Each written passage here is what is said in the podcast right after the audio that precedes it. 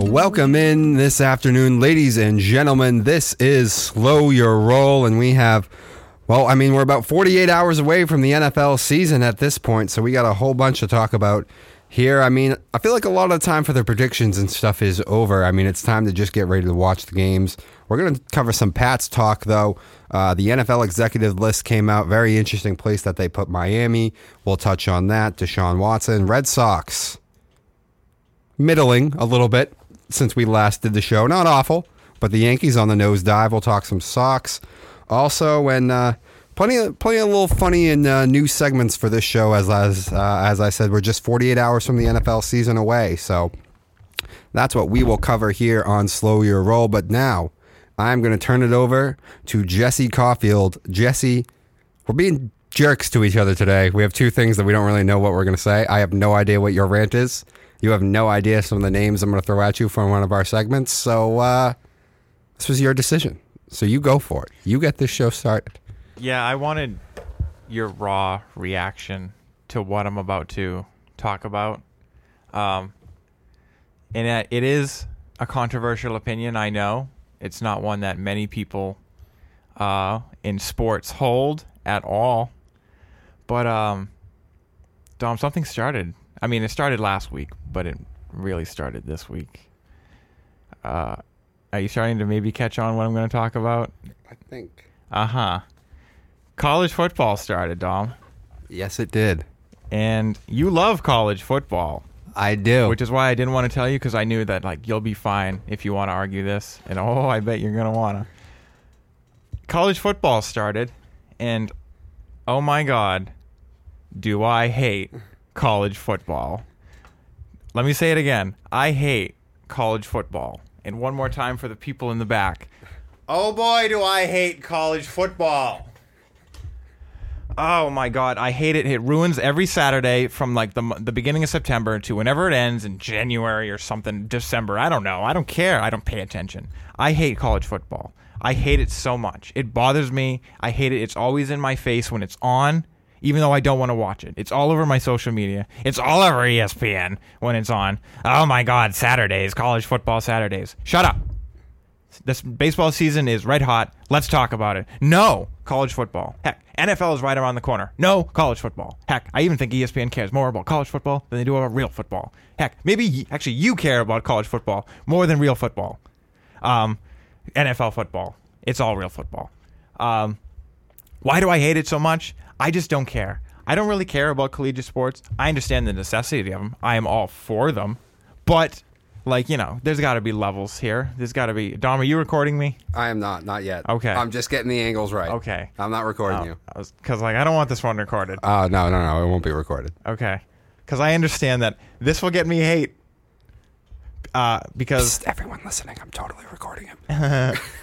Um, but like I I don't watch I love baseball. I don't even watch college baseball. I watch hockey.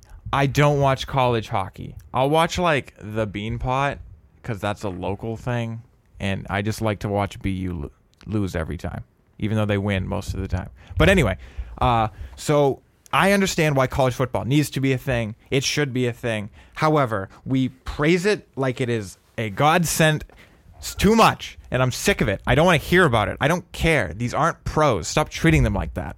Like, uh, like we treat them like gods. And I think, hey, this is where it's gonna get Karen-y. It's a toxic atmosphere. This is not what college is about. Like these kids, they go to college for free to play football. They don't even go to class. And some people say, well, some of them make them go to class. Those colleges don't win anything. So there, and it's all these colleges like Clemson, Alabama, uh, Georgia, I uh, Florida, where Urban Meyer, sure. Uh, there's a- Oklahoma. Nebraska was one I heard when I was younger. Uh, Nebraska's irrelevant now. yeah, they, I, they, I heard about them when I was younger, and it stuck with me. My dad talks about Notre Dame, uh, but like, like I don't like. It's too much. Like these colleges, like literally live and die by their football programs, and it's that's like football, uh, college is just way too expensive in general. But the fact that like say these colleges are like, hey, if we just got rid of their college program, well, that, or their football program, it's like, well, that college, like we can't do that college anymore. Like your college is about football. Penn State, like your college is about football. Penn State has a very good academic program. Uh, maybe they do. Alabama's all about football. Eh, Well, yeah, that's see, that's that's a problem. That's not okay. Have you been to the state though? to Alabama, no, I've never. Listen, been, you have to have something No, to I've get been excited about. Uh, you can get excited about going to the beach or something, or firing off your weapons and uh, your backyard, your giant backyards that I know you have. Gator wrestling. Your cheap housing is something you can get all fired up about down there. I bet you have a lot of bars. To So- watch to watch the Bama football team at. Yeah. um, and like it's just these uh these it, and then these kids who are just like treated like gods in college, then go on to the NFL where they have no life skills, and then they play football. They play this game, which like, hey, it's more than just a game. I'm one of those people. Like these are sports. These kids devoted their entire lives to. However, they were taught nothing in college, so they have no actual life skills. And then after football, with their uh, CTE, they go on and ruin their lives. And I think that starts. I mean, it kind of starts like in high school a little bit. Like there's some toxic tox- toxicity in high school with this, but like it really is in college football. And I just am reminded every Saturday for like three to four months of the year that oh, this system exists. And I hate it so. I hate it so much. And people tell me it's more exciting. There's more trick plays, there's more scoring. Oh my God. I don't care. It's not about that. I loved Super Bowl 53, the lowest scoring Super Bowl ever, because I loved the chess match that it was. I love the high level competition. That's why I love pro sports as opposed to regular sports. Um, not that I don't like watching amateur sometime, but like these kids aren't amateurs. They're almost there, but they're not there. So I don't care. And neither should you. So- if you're in the if you're in the college, have all the fun you want with it. Get fired up about your college team. Have some school pride. I don't really get it. I never cared. But like, hey, if that's the thing, I get it. Or if, but like, oh, oh, I love my alma mater, so I watch them on Saturday because they're still pretty good. Um, and I played for them on like the uh, the the practice squad, and it was pretty fun. uh, like, sure, then you can watch college football, I guess, if you want. But like, it's stupid how much we praise and love them so much, and I hate it. It's stupid and it's annoying, and I have to deal with it. and It's in my face just as a sports fan, and I want it to stop. So, Dom, unpack that. I mean, I don't know how I can argue since it's a personal opinion. Um, I would say I like the fact that they're not pros because they're not as jaded. If anything, I'd say it matters more. I feel like half the time the pros They're so jaded in the pros. in co- high, in college. No, they're not. They're not jaded yet. They just get jaded later. Uh, I, I don't I don't know. I think those kids. Nah, You no, you didn't you didn't watch the Aaron Hernandez documentary. It talks about this a little bit about sure. like uh, the, listen, the, the, the uh, whole system. Listen, the, culture at these college football towns. I don't think the culture is always acceptable kids- and good. These kids can like get away with anything. Yeah, Aaron Hernandez. Um, can't believe this is where it actually went in the conversation. Um, like he would, he went to a bar and he like ran up a huge tab and just didn't care. And then the manager was like, "Hey, are you gonna pay this?" And then he just socked him in the face. And guess what? Nothing happened. yeah, yeah. I mean, I'm not okay with uh, all the things that go on at some of these top programs and how you can get away with everything. But I'm just saying, as a consumer watching college football, why it's awesome. And You're like, part of the problem. uh, maybe. But you know I'm what? Be that person today. You're part of the problem. Yeah, but you know what? It's not. I'm I'm up here in Massachusetts, man. It's not. You know, we only have so many things to worry about in life. I don't have the power here. We have so much sports to watch in Massachusetts. I know. I also think it's funny that you have this take because you grew up in Massachusetts, where nobody cares about college football here. Maybe. No, but they I really mean- don't. They I mean- really don't care about college football I'm in the state. Maybe that is why I don't care about. Maybe that is. I mean, you know what? I'll say that definitely has something to do with it. Mm. Um, but that's where I grew up, so it doesn't matter. Okay. F college football. But I love the tradition, the pageantry. I love how much it means to the kids. And man, when you get like a big upset, some team who's not supposed to beat another team and they're storming the field and they're playing the fight song and all that, it's pretty awesome. No, I listen. I said like I think it's even pretty good for the kids, both playing and not playing. I just think it became too much, and it even like like I am actually someone who like I'm not really a basketball fan, but I enjoy March Madness. Um, uh, but that's probably because like I like making the bracket. Um, but like, uh, I you know they can have their tournaments. I just think we praise it to a point where it doesn't needs to be praised, and we treat them, and it just became like these kids are celebrities, and they're like I not would- actually learning anything at these colleges. I mean, first off, what do you really learn at college anymore anyway? How to, But anyway, this is a sports show. We're not, we're not gonna get we're not gonna get political. Okay. Um, th- the second thing is, boy, you stop me. I know, I know, because you know, I know we agree the same one that college is a waste of time a lot of the time. Um, but the business, yeah, I know, but the business of college football is a problem, and I do agree with you there. And for a large part, it's ruined some of it. I mean, I'm not a fan of these divisions changing. The SEC has way too much to power. I hate that they have a playoff now. I thought the BCS system was way better. So I agree with you on that. also like as someone who doesn't watch college, college football i know that it, it is always alabama facing either like clemson or i mean Georgia. sure uh, Well, that's why I mean by the playoff ruined it. yeah like it's like I, I that doesn't sound fun like No, it's not. I I I enjoy. I enjoy watching the actual minor bowl games and like the conference championship games and the Rose Bowl and stuff more than I enjoy watching the college football playoff.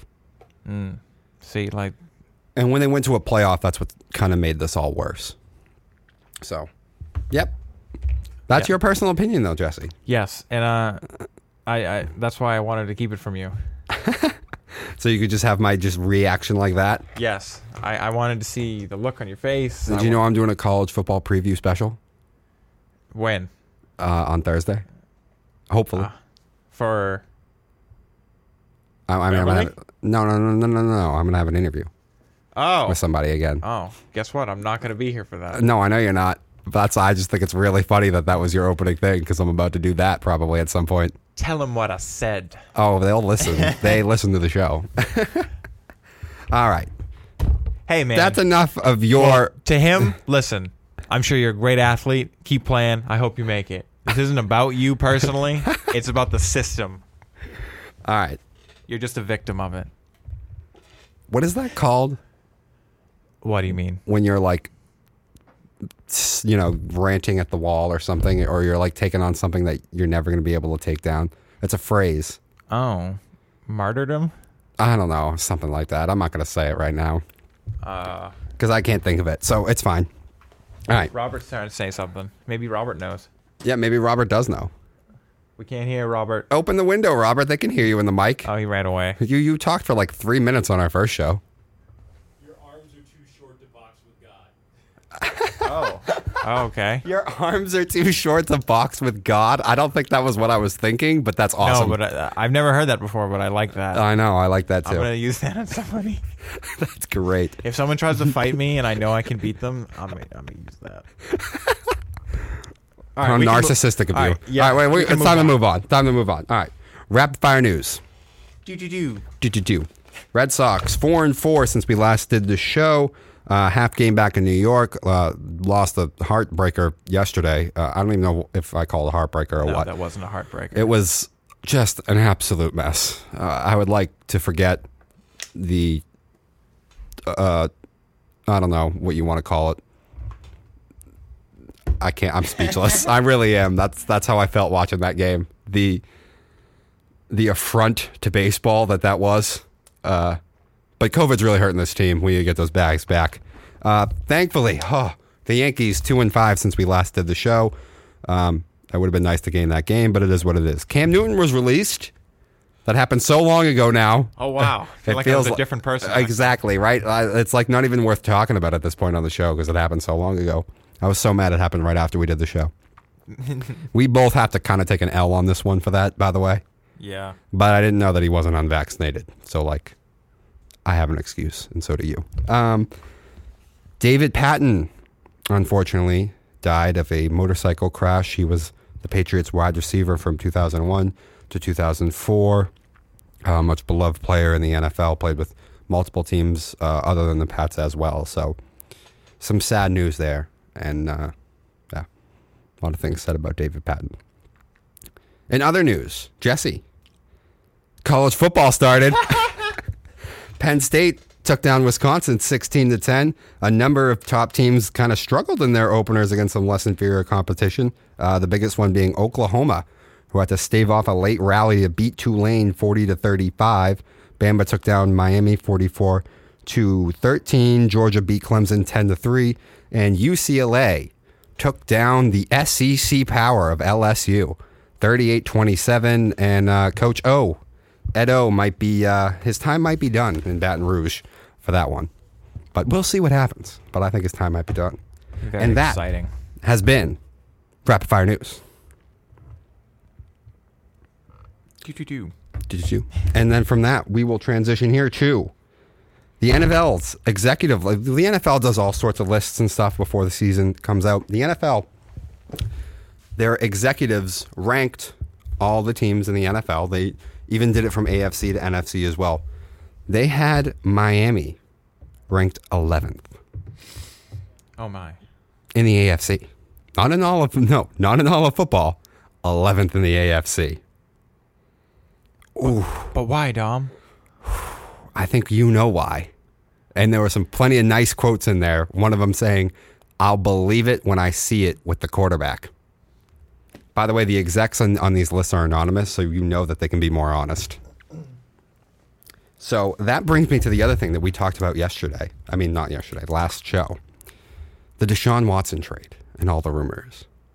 Now, Miami can say, and Brian Flores can say whatever he wants right now and say, no, no, no, we like Tua. It's all done for now. Houston saying a lot of things. We want three first round picks, three second round picks. Everybody's saying a lot of crap right now. Everybody has an agenda in this story. And too many times, even media people, but especially fans, take everything at face value for what's being said. And all you have to do is step back and think about it logically, and you realize that, let's be honest here, everything they say is not really how it's going to be. When you want to negotiate higher pay, you always start at something that you know you're not going to get, so you have room to negotiate.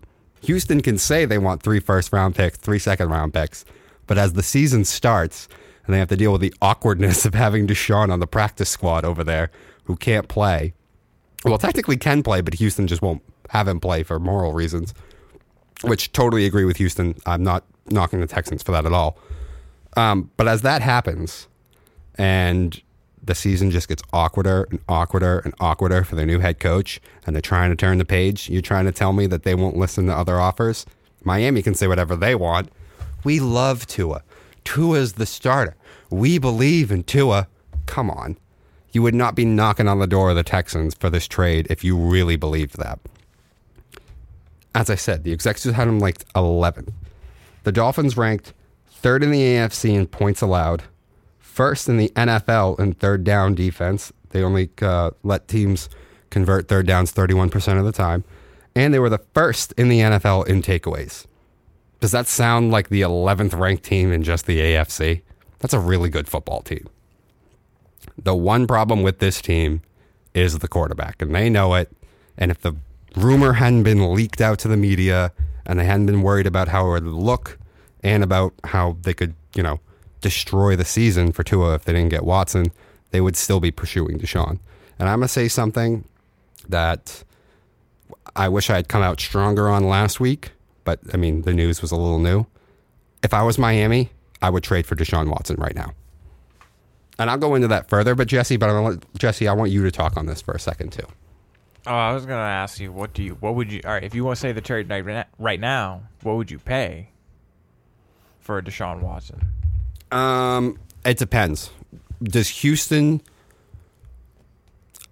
I would give three first rounders to Houston, but they would have to be under a condition. They would have to be conditional, as in like if Deshaun gets suspended the whole season, you know, one or two of them turn into fourth round picks or third round picks.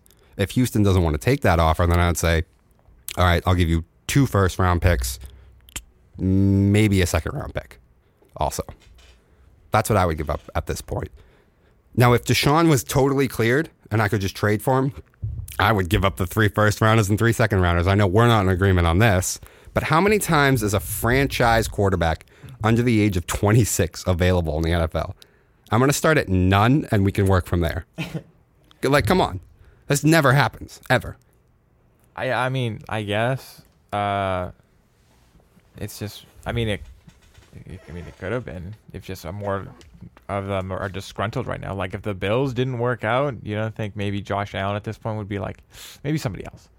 If maybe uh, the Chiefs were just a bad team around Patrick Mahomes, you don't think at this point he'd be like, you need to trade me. So it's also like he just he got unlucky with his team. So I'll say that as to why. Yeah, but how often does the team actually listen and make you available too? Um, That's that's the other part of this. I mean, listen, I'm I'm sure everyone should be listen. Trevor Lawrence should already be fed up with Jacksonville. Zach Wilson should be fed up with the Jets already Really? too. I bet if uh, anybody, Trevor Lawrence is one of the happiest people to be there because of Urban Meyer. Oh, maybe. Um, But you know what I mean. We all, all love what crappy team we were on, but the fact is that this team is even making it available is already rare. Um, but like, I mean, I definitely disagree with you. I don't think anyone is worth three first rounds and a second. That is, I mean, Miami's in a good position. They are a quarterback away from being uh, a playoff contender. I don't know about. It depends on the quarterback. Um, a Super Bowl contender. Um, but I don't think like three first rounds in a second. That is uh, franchise changing. Yeah, it is. If you're in a if you're in the wrong position, But Deshaun Watson as a quarterback is franchise changing. On the most Uh, important position in sports, in a sport that is becoming even more and more a quarterback league and quarterback dependent. yeah, but he couldn't push the Texans over the top. No, but mm, he at least got them to the playoffs twice. Uh, listen, I don't think anyone can overcome bad coaching. I don't think Bill O'Brien was a good coach. think I a mean, I, I definitely agree with you. Um, but You know, he had one of the worst O lines like graded almost every year, and yet he was making the playoffs. he had a great defense though on the other side of him, He did have a pretty good defense, yeah. But again, nobody exists on an island. You and need he had you need something Hopkins and until they traded him. yeah, no, it was, a, but like that was only one season at this point. And he's young. He's like Yeah, yeah. I don't even know I if he's 26 I yet. just don't think he's worth. I don't think anyone is worth. Here's my thing. Miami has at listen. It, this has to do with the place that Miami is in. Here's here's the two reasons why you do it. Obviously, as I said, how many times is a quarterback, franchise quarterback at age 26 or under actually available on the market? None. Never happens. Second, do you really want to wait for all his legal stuff to clear and then you have to compete with like eight other teams in the NFL on the trade? Miami's in a unique position here. Miami might be the only real one in pursuit right now. I mean, I heard the Eagles are too. ah, Um, but they could just got Gardner Minshew. So Yeah, they did. I mean, let's let's not compare the two, but I know what you mean. no, but like, But I feel like Miami is in a in a state right now where they are kind of on their own. Do you really want to wait to then you have to fight over the trading things with all these other teams? Maybe that price will even go up. Maybe Houston will get an even more desperate team. I don't think they. I will. think this is a rare opportunity that Miami needs to take advantage of. And I understand all the risk involved. Like, it's a massive risk. Oh my gosh, if things really go really south with his legal stuff and he gets suspended the whole year Yeah. or he never plays another down of football, which I listen, if these rumors and stuff are out there as far as being traded and stuff, I, I think most of us think it's not going to come to that. That- like, as far as his legal stuff. Like, it's going to Oh. be so bad he's not going to play again. Uh, I mean, as time has gone on, the more I think he won't. I think we talked about this last week.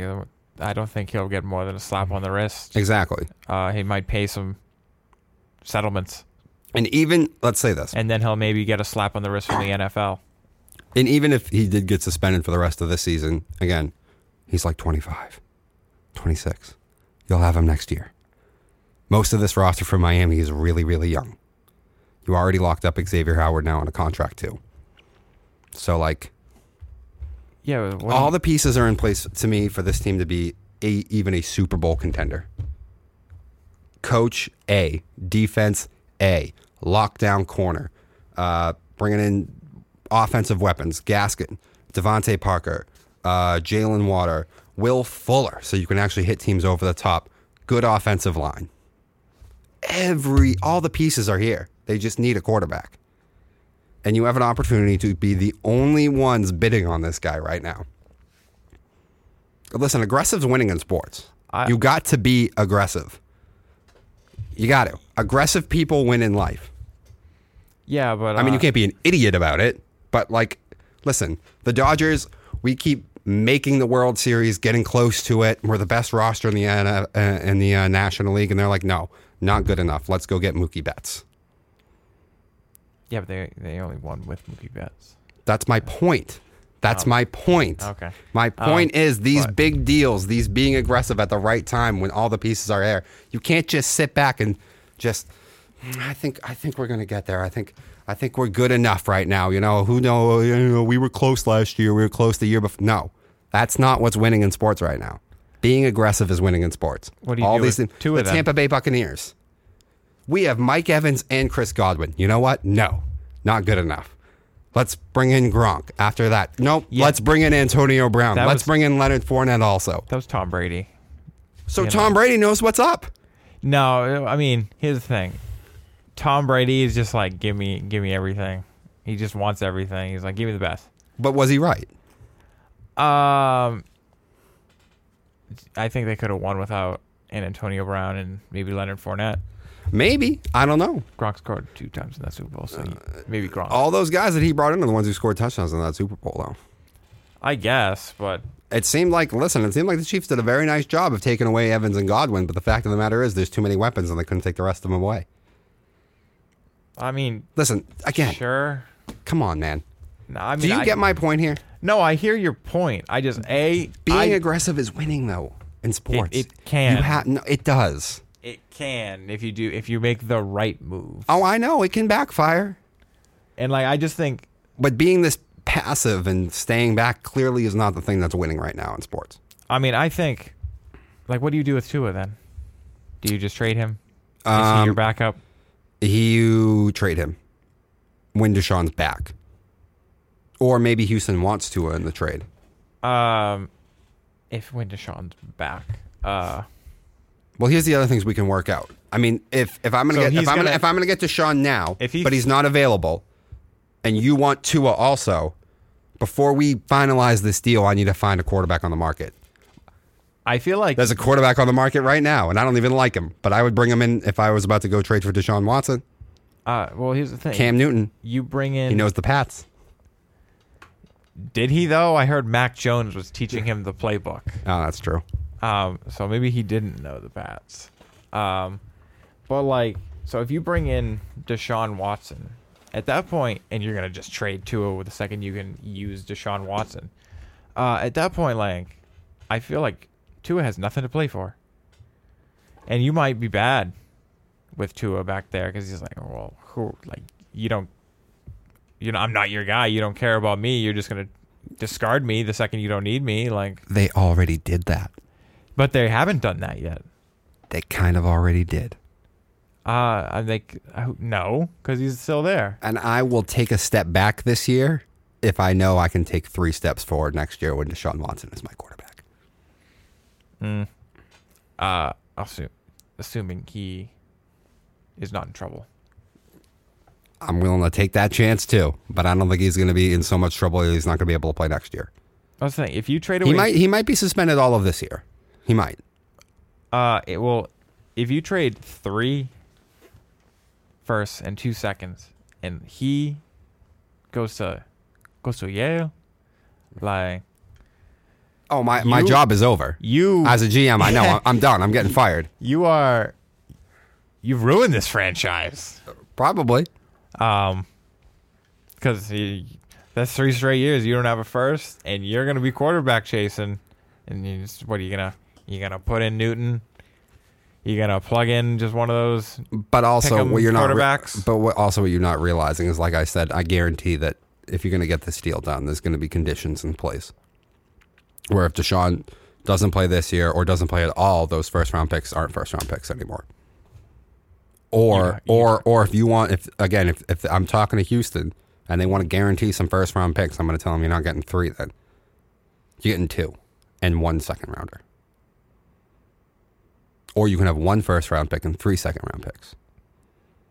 Mm, mm, mm, you really think is he's you really think is he's not clear? You listen, as I said when it comes to negotiations, you really think Houston is hard line? We're only going to accept three first round picks, three second round picks, right now.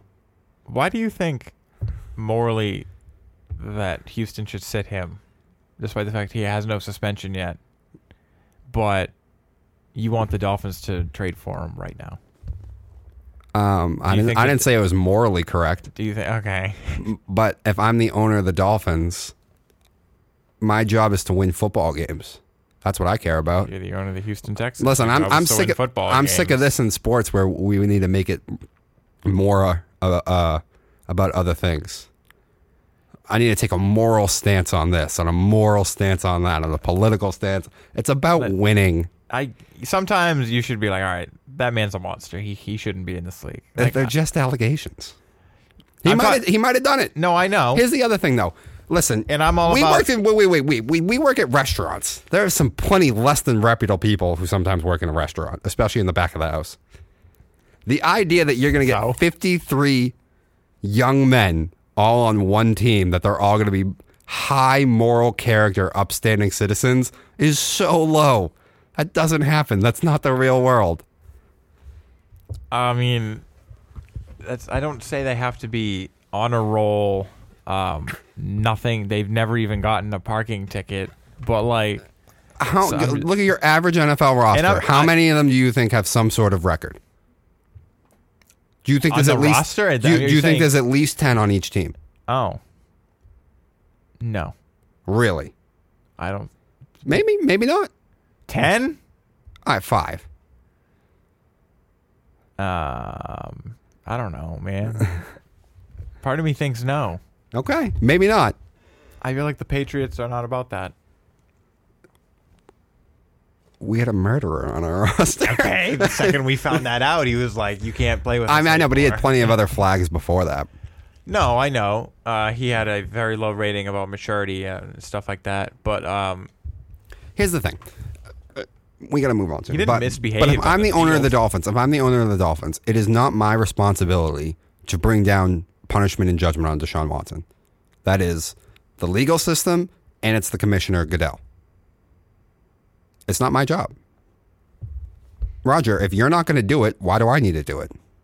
I don't think it should be their job to, pick the suspension. Um, and like, hey, I'm all about innocent until proven guilty. I'm about So that too. If he's, especially if he's not guilty, like, no, we should just let this. We should never talk about this again. We're being really controversial in this episode. Uh, maybe. I'm not trying to. I was just that's my that's my real belief on this. As I if I if I was the owner or the GM of the Dolphins, I'd go for it right now. And I would not. Okay. All right. And with that, we are going to take a break. Quick break here before we get back to, you know, you've talked about Sean McVay and Kyle Shanahan. You think they're overrated. So we're going to put you on the spot uh, and see what coaches you would take over them. So quick break, guys, and then we'll be back with that.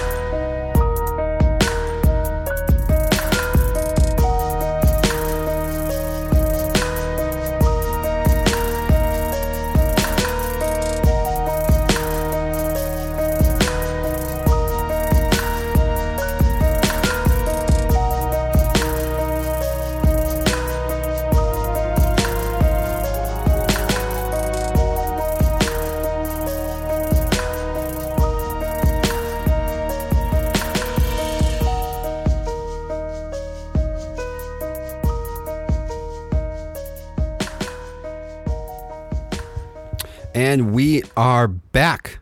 Slow your roll, Dominic Lorenzon, alongside writer for the fan. Why did I say fantasy? Yawkey Way Report. Fantasy. I was thinking of fantasy football. That's later on. Jesse, we've never talked about this a ton. You've brought it up in multiple shows, though. That you find Sean McVay and Kyle Shanahan overrated, which I think is preposterous. they are Very preposterous. But now I'm going to ask you so overrated. what NFL coaches then would you take over them? So are you ready? Yes. It's time for a nice game of who would you rather. I have a list. Yeah, but I'm only asking you five. Yeah, but I didn't know what five. I know. Mike Vrabel is the first one. Would you take Mike Vrabel, tell me, over Kyle Shanahan and McVay, or would you take him over one or the other? I would take him over both. Okay. Uh, I think uh, he has is one of the main reasons uh, the Titans are even good right now. Um, you know, he's got a great some great players to work with, in like a Derrick Henry uh, and AJ Brown. Um, but he hasn't he hasn't had a quarterback to work with, and I think he has made that team good despite um, Ryan Tannehill. So I think yes, he is much better than them for pretty much for mostly those reasons. Um, Alright. And I think like you know, Sean McVay has a great offensive mind. I just don't think he can really lead a team the way Mike Vrabel seems to be leading a team. All right. I think Kyle Shanahan also has a pretty decent offensive mind, but he can't run a team like Mike Vrabel can run a team. All right. 31 and 21 in his time with the Titans, Mike Vrabel. Okay. All right. Now, to the next one. This man did transition an entire culture, a losing franchise, though he did inherit a lot of talent. Kevin Stefanski. Uh, Stefan, I should go through all these now. Oh, the Browns. Yes. All right. Um, I do think he is better Wow. In one season. than uh than both. Yes, as a head coach, yes. Um, maybe he doesn't have maybe as good an offensive mind as say Sean McVay, um, but he seems to have taken players um, and gotten them to at least commit together. Because I, I actually was someone who liked um, Baker Mayfield coming out of college. I thought he could actually be uh, what they hoped. Uh, what's his face Oh. from Texas A&M? Johnny Manziel. Johnny Manziel. I thought he was what who they. I thought Baker Mayfield would kind of be what they thought Johnny Manziel would be. Um, I also thought, hey, if you thought Johnny Manziel was ever going to be good, I think you're an idiot. Um, Do not take Baker. um, but I thought Baker Mayfield would be pretty good. However, after watching him for a couple seasons, I kind of think um, S- Stefanski might have actually really helped him last season. Well, he for sure helped him, but let's not ask like Baker had a fair chance either. Baker had a a, a bunch of uh, terrible head coaches, including um, that dope they had the year before, Stefanski. Uh, what was his name? Kitchens. Yeah, Freddie Kitchens. That might be the worst NFL head coach I've ever seen. That was great. That was awesome. That was on camera. Um, Oh, was it really? Yep. Ah, you had someone walk into the studio. Oh, it's on camera. um, uh, but also, like, he seems to have calmed down a guy like Odell Beckham Jr. I mean, I know he was injured for a lot of last season, but he behaved last season when he did play. But I also like that team did play better. That team act- played better without him. Yeah. So All right, on to the next one. Mike Tomlin. why do I forget what team he was on? Oh, Mike wait. Tomlin, Yeah. the Steelers head coach. Uh, sorry, I, I had a different person in my head when you said that for some reason. Oh. Um, Mike Tomlin.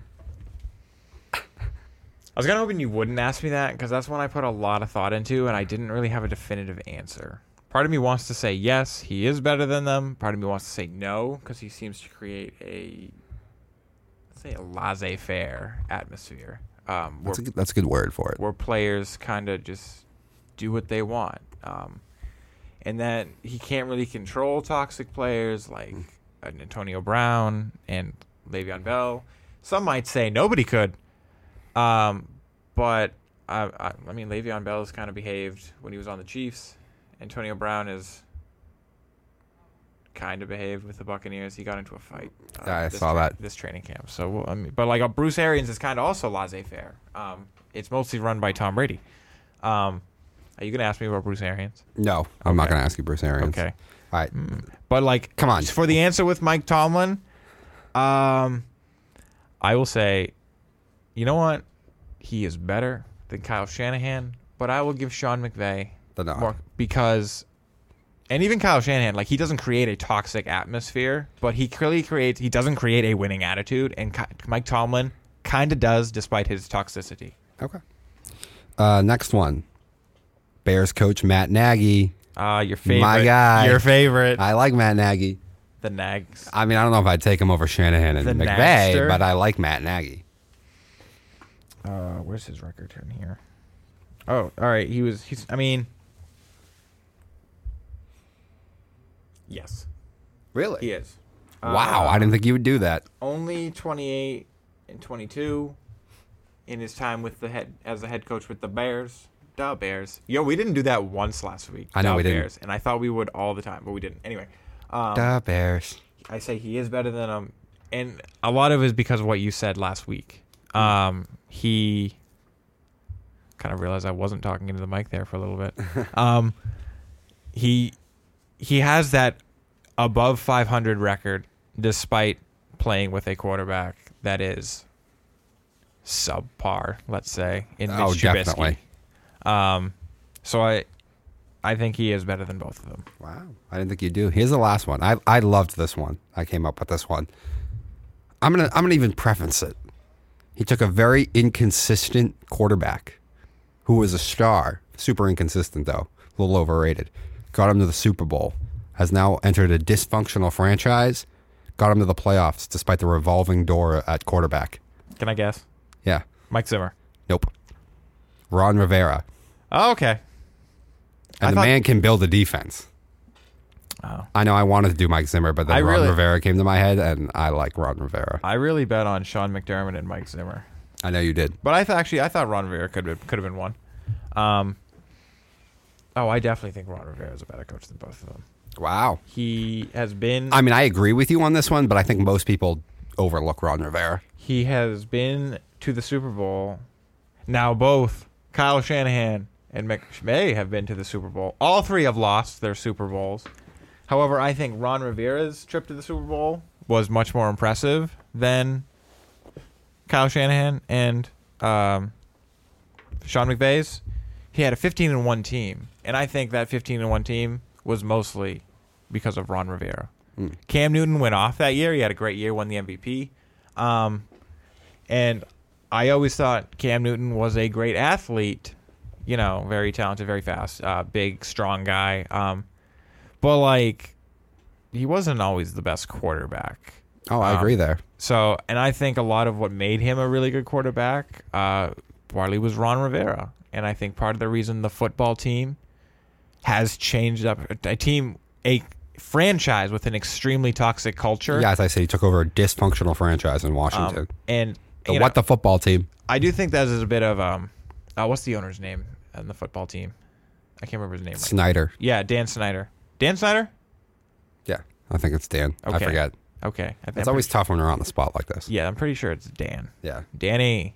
Um, I also feel a little bit he's like kind of gone out of the spotlight because people were putting attention on him and like blaming blaming him for the culture, which like is you know warranted. Mhm. But um, to then take a losing team with a just a losing attitude and make them a playoff team, With a revolving door at quarterback too. He, Yeah. he played like three different quarterbacks.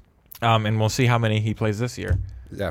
Um, so I I absolutely think Ron Rivera is. You don't believe in Fitz magic? I think Ron Rivera is actually one of the better uh, head coaches probably in the NFL right now. I'm glad that you agree with me on that, but I think he gets overlooked a lot.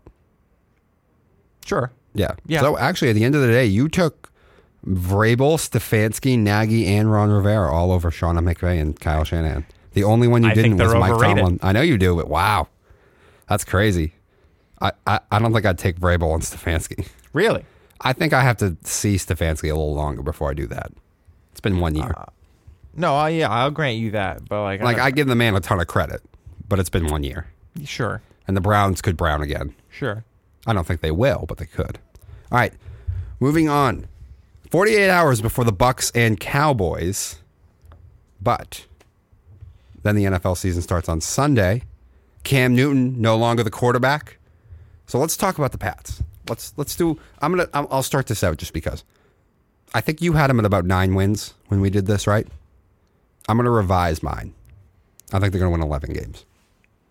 Okay. That is not because of Mac Jones either. I don't know what to expect from Mac Jones still. I'm still not on the hype wagon that everybody else is. He played against third rounders. Uh, I mean, uh, third and fourth stringers half the time in the preseason. No one was playing their starters. They were all playing backups. And then by the time Mac got in the game, it was even further down the roster depth chart than backups. So it's not about Mac Jones, but this is about looking at the roster and realizing, well, with Cam, who came into the system late last year, got COVID, uh, coming back from injuries, mechanics terrible.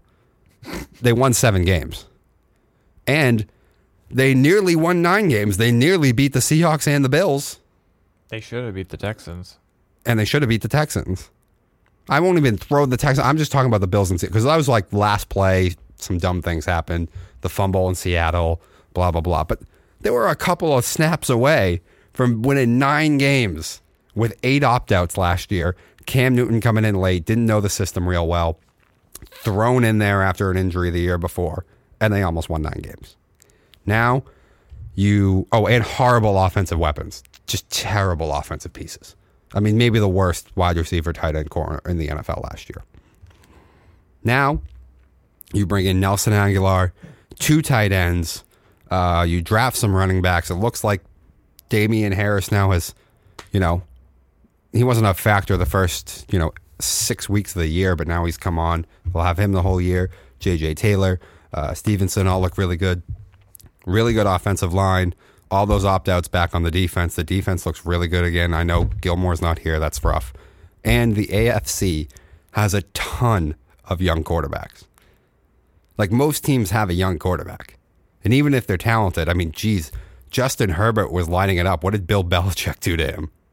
I mean, Belichick just destroys young quarterbacks, just confuses them so badly that I think this could be an 11 win team. Even without Mac being special, I, I think this team's going to win 11 games. They're not going to place a first place schedule like they usually do because they didn't finish first place last year.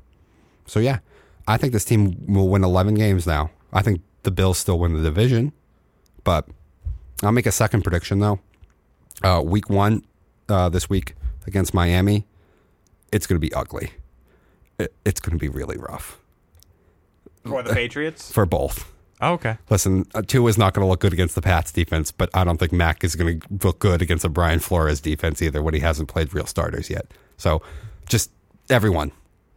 I still think they're winning 11 games. I don't know if they're winning week one. I think they will, though.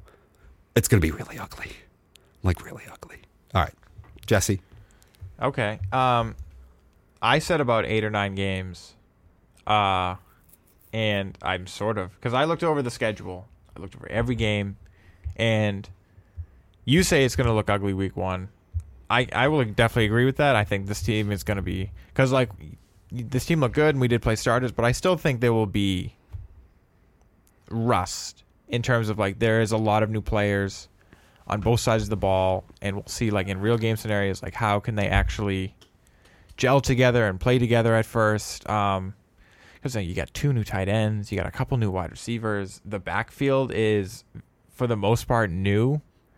Um, I guess fifty percent new at this point. Um, new quarterback, um, some new guys on the line on both sides of the ball, some new linebackers, and yeah, you have people like Hightower coming back, um, and he's a good player, but he's also injury prone, and I feel maybe him missing a year could be both good and bad. You know, long time for him to heal, but at the same time, usually you come back from something like that, your game is maybe clunky or rusty, and that can cause injury. So I wonder if an injury prone player like him might just be down for the count again, um, something like that. But I, I think this team will get better as the year goes on. But I, when I did my final count, uh, I found that I feel they'll be dancing around 500 for most of the year anyway. Um, like I think they're gonna have a two and two start. I think they'll beat the Jets and the Saints, but I think you are losing week one to Miami. I think you're losing week four to Tom Brady and the Bucks. Yeah. Um, I, I mean, I, I don't disagree with that, but I just think at the end of the day, they're going to win 11 games. I have them at ten wins, ten and seven. I think towards the. I mean, I have them.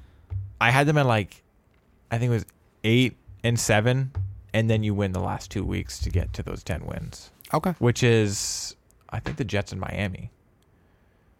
So I think Uh, okay. So I think I, I also think they're going to be 500 against the division. I think you're going to go one and one against Miami. You're going to beat Jets twice, and you're going to lose to the Bills twice, probably. I, I mean, I agree with that. So, and that's I mean those are six games. You're three and three. So I I, I think they're going to dance around 500 for the most part still. All right. All right. That's fine. All right. So from the New England talk. You did you did uh, make- get me thinking uh, when you said that Bill just quarter young quarterbacks just has fits with Yeah. Bill's schemes. They just melt Um, down. And I actually, I actually, when I was looking over, I had maybe the Chargers as a loss, but I might change. Maybe they are 11 wins, and maybe they'll beat the Chargers. I think they might. Um, I know Justin will be a little bit older and stuff, but yeah, man, and they got a new coach. he- yeah, but man, but he just destroys young quarterbacks. He really just melts them, man. Oh wait, it's it's Jaguars, uh, uh, not the Jets. That's the second to last game of the week. Oh, they'll Year. they'll beat the Jags. I have no doubt about that. Yeah, I think they will. Oh yeah, I agree, one hundred percent. All right, actually, I'm gonna transition real quick. We're gonna we're gonna go we're gonna go over the Red Sox first, real quick. Okay. So we said Sox four and four find themselves just a half game back of the wild card right now, uh, but they're dealing with this COVID issue, and it has made uh, it has made the depth pretty bad, pretty bad, and, and we're all just sitting here praying that uh, Devers and JD don't come down with it too. So and the bullpen has been terrible. Even before COVID, the bullpen was really bad. It's funny; it's transitioned from the rotation being the problem. Now it's the bullpen that's the bigger issue. They're blowing games left and right right now. Yeah, but you're also just you're hoping that the, rotation doesn't get touched by COVID either, because they're kind of other than Pivetta, they've kind of avoided it. Mm-hmm. And oh boy, do you need Sale right now? Oh yeah. And um, like, oh man, do you need? He's been very inconsistent this year, Mhm. but like you need Eddie right now. Oh yeah. You need Eovaldi right now. Yeah. Um, and I mean, it would also. I also see it like the offense seems to be, despite even the COVID, getting back on track, hitting the ball again. And I think a lot of that is actually Schwarber. The man is constantly getting on base. I wrote an article about that. It won't get. It hasn't been published yet, but hopefully soon. Um, and like, but it's yeah, it's the bullpen. And it's, it's also like the defense right now. That game yesterday, you let up five runs because your defense was horrible. Horrible. Yeah, but one of the people who made two errors is someone who's only on this roster right now because of COVID. Motter, no, second I- baseman. yeah, sure, but like some of it was Verdugo, Yeah. and I expect I expect better from that. And Renfroe made one too. oh, that's true. He didn't back up. Um, Hunter, uh, listen, Renfroe's a horrible defensive outfielder. We've all known this. his arm is great. His arm is great, but he has nine errors. That's a lot for an outfielder. A lot of outfielders go through a whole year without a single error. I mean, yeah, the better ones. That's a, that's a lot of errors for an outfielder. But Um, the, the bullpen is just like the biggest thing to me right now. I Yeah. mean, wow. I'm mean- just I'm just not confident with almost anybody right now. I mean, Matt Barnes. I mean, Matt Barnes was doing bad, but they also lost him to COVID, and that is a guy you want still to maybe have some of these big innings. But they've been with this COVID issue, they've been forced to use Ottavino and Whitlock more, and Mhm. it, I. They can't. I mean, it's almost like they can't seem to handle it. It's just getting because they're starting to break down too. Yeah. Because Ottavino let up his first home run of the entire season against was it the Indians? Yeah, it was Um, uh, Franmil Reyes. He hung a he- slider. He, couldn't make a a three run save. yeah, they were up three nothing. Um, and like yet someone that's some that's a situation that like even if you're not the everyday closer, like I expect you to not give up a three run lead when I bring in you Oh, one in. in, in one inning. Yeah, like come on. I know. Luckily for the Sox, at least Oakland's playing really bad baseball. I might have been wrong about the Phillies. They're in it, but I, I think I might have hit the nail on the head with Oakland. I think Oakland is done. Uh, They now trail Toronto and Seattle. in the wild card. And you know what? I might have been at least right for now about Seattle. Oh no, Seattle's still in it. They're- Seattle and Toronto surviving. Seattle and Toronto sit three games back. They're both in it for now, but uh, even with all these struggles, at least the Sox are in a position where it really is a two horse race for now, at least with the Yankees and Sox. And the Yankees themselves are falling apart. They are, but I mean that. I mean, you, if you win 13 games in a row, you knew this was going to happen. Two wild card teams and nobody wants them. Yeah, really, really is. All right, we're going to take a quick break. Before we come back, we will do a little, little kind of betting segment. The house is right, and then we'll finish up with uh, the Tommy update and the Darwin Award of the week.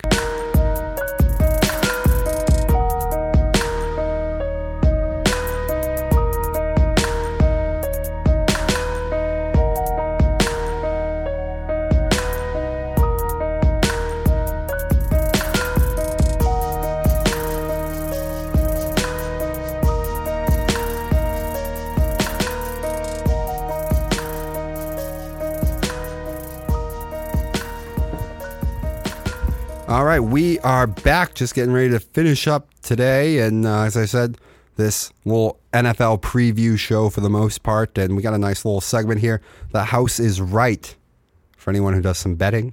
Me personally, I don't do any betting. I am not a betting man. Sure. but we got this little segment here. So they always come out with win totals uh, for every NFL team before the season. We're going to go over a few, and I'll decide under, over, or if the house is right. So Jesse, let's get us started. Who do we have first? Let us, Dom. Let us. First team, the Las Vegas Raiders. I almost said Oakland Raiders. Uh, the house has them right now at seven wins on the season. Dom, is the house right? I would say as a better, there's not a ton of value in this number. You just said you weren't a better. If I was a better, if I was, uh, there's not a ton of value in this number right now. But I would say the house is still not right. I would say under. I think this team has a chance to implode. Um, this will be the worst offensive line Derek Carr has had to deal with uh, in the Jon Gruden era. They've at least had that. They have done very little to help the defense. Uh, this is Gruden's fourth year. Uh, it's been four years now of actually some bad drafts and acquisitions. Um, it's almost entirely Gruden's team now, other than like Derek Carr and a few holdouts. So I think all the mismanagement uh, is going to come to fruition now. I just don't see where they're going to get wins in this division. Uh, we all want to sleep on the Broncos. The Broncos are not that bad of a team. If they're going to have Bridgewater be the quarterback, they're not going to have Drew Lock giving up games again. The Broncos have talent there. They have two wide receivers now, and they have a really good defense under Vic Fangio. They did last year. They actually had a top ranked defense in the NFL last year. But Drew Lock is, you know, giving away the ball left and right. They can't win games. So I actually wouldn't be shocked if Oakland uh, didn't win a single game in the division. I wouldn't be shocked. I'm not going to say I'm going to bet on that. They might at least beat Denver in Las Vegas, but they ain't beating the Chargers. They're going to get swept by the Chiefs. They're going to get swept by the Chargers. They might win one against Denver. They ain't sweeping Denver though. So I think under. I think this. I went through all these teams' schedules too. Uh, I wouldn't be shocked if the Raiders won five games. Okay. Yeah. All right, we're going to move on to the second one then, Dom. All right. All right, the Carolina Panthers. The house right now has them at seven and a half games on the season. Dom, is the house correct? I'm going to say the house is right. Seven and a half works for me. You can't really differentiate between it'll be seven or eight. Uh, here's the thing outstanding offensive pieces in Carolina now around Sam Darnold. Uh, DJ Moore, Robbie Anderson, Christian McCaffrey's back. They didn't have Christian McCaffrey for most of last year. They were still in a lot of games, even though they only won five. Um, and his backup running back, Davis, looks pretty good last year, too. So outstanding offensive pieces around Sam Darnold. Um, the defense should be a little bit better, but it's still not going to be good. I believe in Matt Rhule. I love Matt Rhule. I was about to ask you about. Um, you know how Obama had like those those little painting slogans for when he was president? I believe in or something, or imagine, or what was it? Dream or Hope. something. Oh, was it hope? I think it was Hope. All right. Well, there should be one in Carolina colors with Matt Rhule's face. All right. I'm a huge believer in Matt Rhule. He was at Temple uh, well, a little while back. They just got stomped by Rutgers, 61 to 14. So that should tell you what happens when Matt Rhule leaves. Baylor doesn't look good either. I believe in Matt Rhule, but the defense still isn't going to be good, and the offensive line is a weakness. So seven and a half feels right. Um, Division won't be as tough as it was last year, but it's a lot of unknowns. We don't know how good the Saints are going to be or Atlanta. But it wouldn't shock me if Carolina. I know for it wouldn't be shocked if Carolina picks up at least one win off each the Saints and the Falcons. They might even sweep the Falcons. I wouldn't be shocked if that happened either. So House is right at seven and a half. Okay. All right, we're gonna move on then to the what the football team. Uh, we talked about Ron Rivera. We believe in Ron Rivera, but Mhm. is the house correct on eight and a half games? Uh, I would say over. Uh, they are clearly the best roster in the NFC East. I don't think it's even close. Um, they don't have as good a quarterback as the Cowboys have, but I think they have the best. Say it with me. They have the best defensive They have line. the be- uh, they have the best. Defen- they have the best defensive line in, in the division. They probably have the best defensive line in football. Actually, um, they were top ranked, top three in almost every defensive statistic that matters last year. All those guys are back. Best D line. Second best O line. I'll give the Cowboys the nod, even though their O line is old. Um, best coach in the division. They just don't have as good a quarterback as Dak. Do I think that's enough? The Cowboys are going to overtake them though with a dinosaur at head coach at a bad defense. No, I think 100% Washington. I think Washington could sweep the division. I really do. I think they could beat Dallas in Dallas. I'm not. I don't know if I'll bet on that happening, but I wouldn't be. I wouldn't be shocked if they don't have a single loss in the division. It's a great roster. Ron Rivera needs to ring back Fitzpatrick a little bit and make sure he doesn't lose them games because the defense and coaching is good enough to win the games. But man, they made the playoffs with like three different quarterbacks last year. This roster is really good and really young, and they play in a terrible division. So I think definitely they're winning at least nine games. Okay. All right, then uh, how about the Packers, Dom? House has them at ten games. Is the house right? I'm gonna go House is right.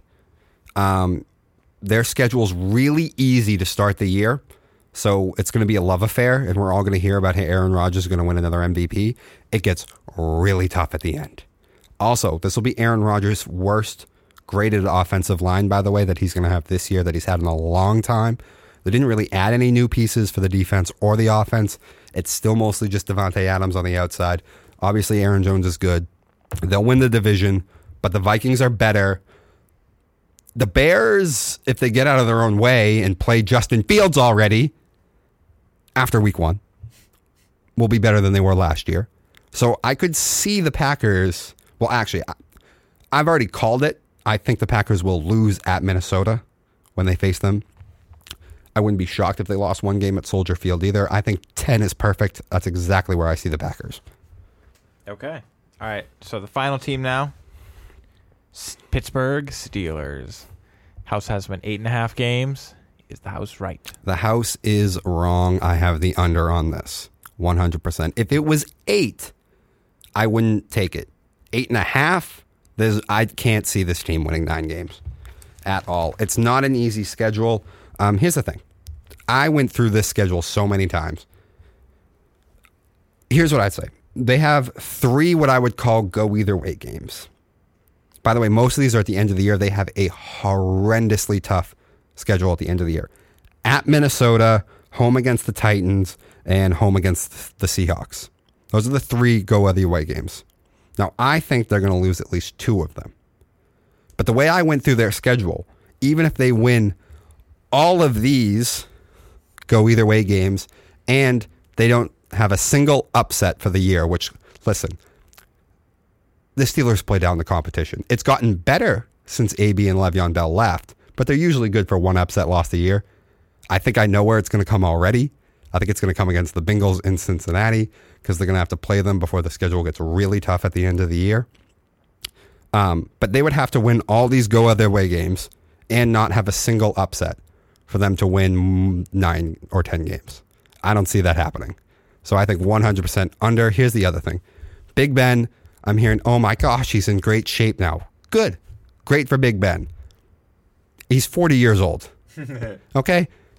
If you were out of shape the other four or five years playing a high level athletic sport, that doesn't go away. All the damage you did to your body before that. I'm, I'm happy he's in great shape now, but that doesn't mean that he's going to last all 17 games. I don't buy it. Even if he's not injured, I think he'll be worn down enough. He's not going to be nearly as effective.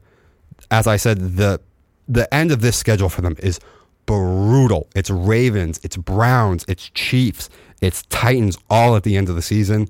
No way Big Ben holds up under eight and a half. Okay, I've said the Steelers could be. I think they could be horrible this season. Yeah. So I'll agree with that last one. Yeah. So that has been the house is right. And with that, Jesse, Me. I'm going to turn it over to you for our weekly Tommy update real quick. Okay. So, Tom Brady actually recently came out uh, and said that he, after the Bucs championship parade, contracted COVID, Oh no. and he mentioned that this season could be, and I quote, a challenge this season. So that is what Tom Brady has been up to. Da, da, da. He reminded us that he may just well be a human being. Yes. Maybe. Though we all didn't even know he had COVID, so maybe he's still not a human being. Maybe. Uh-oh. He might be illegal. The Cowboys are going to find out on Thursday. Oh. I think they're going to shellac Dallas, by the way. All right. All right, moving on. And guys, little, little, little special Darwin Award of the Week this week with this one. Football hmm. starting. We're all doing our fantasy football leagues. Most of us drafted already. We drafted two weeks ago. The Darwin Award of the Week this week. Jesse, Who? drum roll, Oh boy. goes to Jesse Caulfield Oh For- wow. for forgetting that the fantasy draft was when it was, falling asleep. Not only did he fall asleep, his auto draft drafted only running backs. This man woke up in the middle of what, like your seventh round pick? It was the eleventh round. He, okay, so he wakes up in the 11th round, looks at his phone, can't figure out what his team is, and picks another running back. That running back turned out to be James Robinson, a pretty good pick right now. Eh, I'm sure he is, but the, the one thing you didn't need, you woke up and picked that right away. So we've all had terrible auto drafts, but uh, I mean, Yo. we're sports people. We take this very seriously. So Darwin Award of the Week definitely goes to you for that one. Not not just for the falling asleep. The caveat to me is the fact that you woke up and then picked the one thing that the computer had been drafting for you the entire time. Yep. Yo, first pick, Dalvin Cook. Pretty good pick. Yeah. Pick right after was you, in fact, Dominic. Yes, it was. Who'd you pick with that pick? Derrick Henry. Oh, that's who I would have picked if I was picking before you and I was awake for it. Second pick, it was uh, Aaron Jones. Pretty good pick. Uh, who got picked right after? Uh, it wasn't you. I think it was Rafe. Uh, Tyreek Hill. Tyreek Hill. That's who I would have picked. so, yeah. I have confidence that you will figure it out and make the playoffs at least in our league. Oh, I've made some moves. I know you have. I've made some moves. But Darwin Award of the Week definitely goes to you still. And like, I would have let it pass, but the fact that you told me the story of waking up and not being able to figure out on your phone what you needed to do, and then you just said, Yeah. "I'm going to pick a running back," is No. is just the icing on top of this. Yeah. So the draft was at eight. I woke up at eight thirty. No, I woke up at eight twenty-five. I heard my phone vibrating, and I roll over like, "What?" At eight thirty, realize it's vibrating because hey, my pick is coming up. And I'm like, "Oh my god!" I get on there. Time is counting down. It is my pick. Couldn't figure it out. James Robinson, good player. pick him. Then I immediately figure it out. Hey, I've taken like seven running backs. no, yeah, yeah I think he's my seventh running back. Um, so that was the Darwin Award of the Week. You did it, Jesse. Congratulations. no auto draft did it. Auto draft. The hell with auto draft. All right. That has been Slow Your Roll for the week, guys. Have a good week. Enjoy the NFL kicking off. I hope the Sox get it together. We are going to the game tonight. Yeah. Praying that they can beat the Rays for once. Have a good rest of your week, everybody. Bye.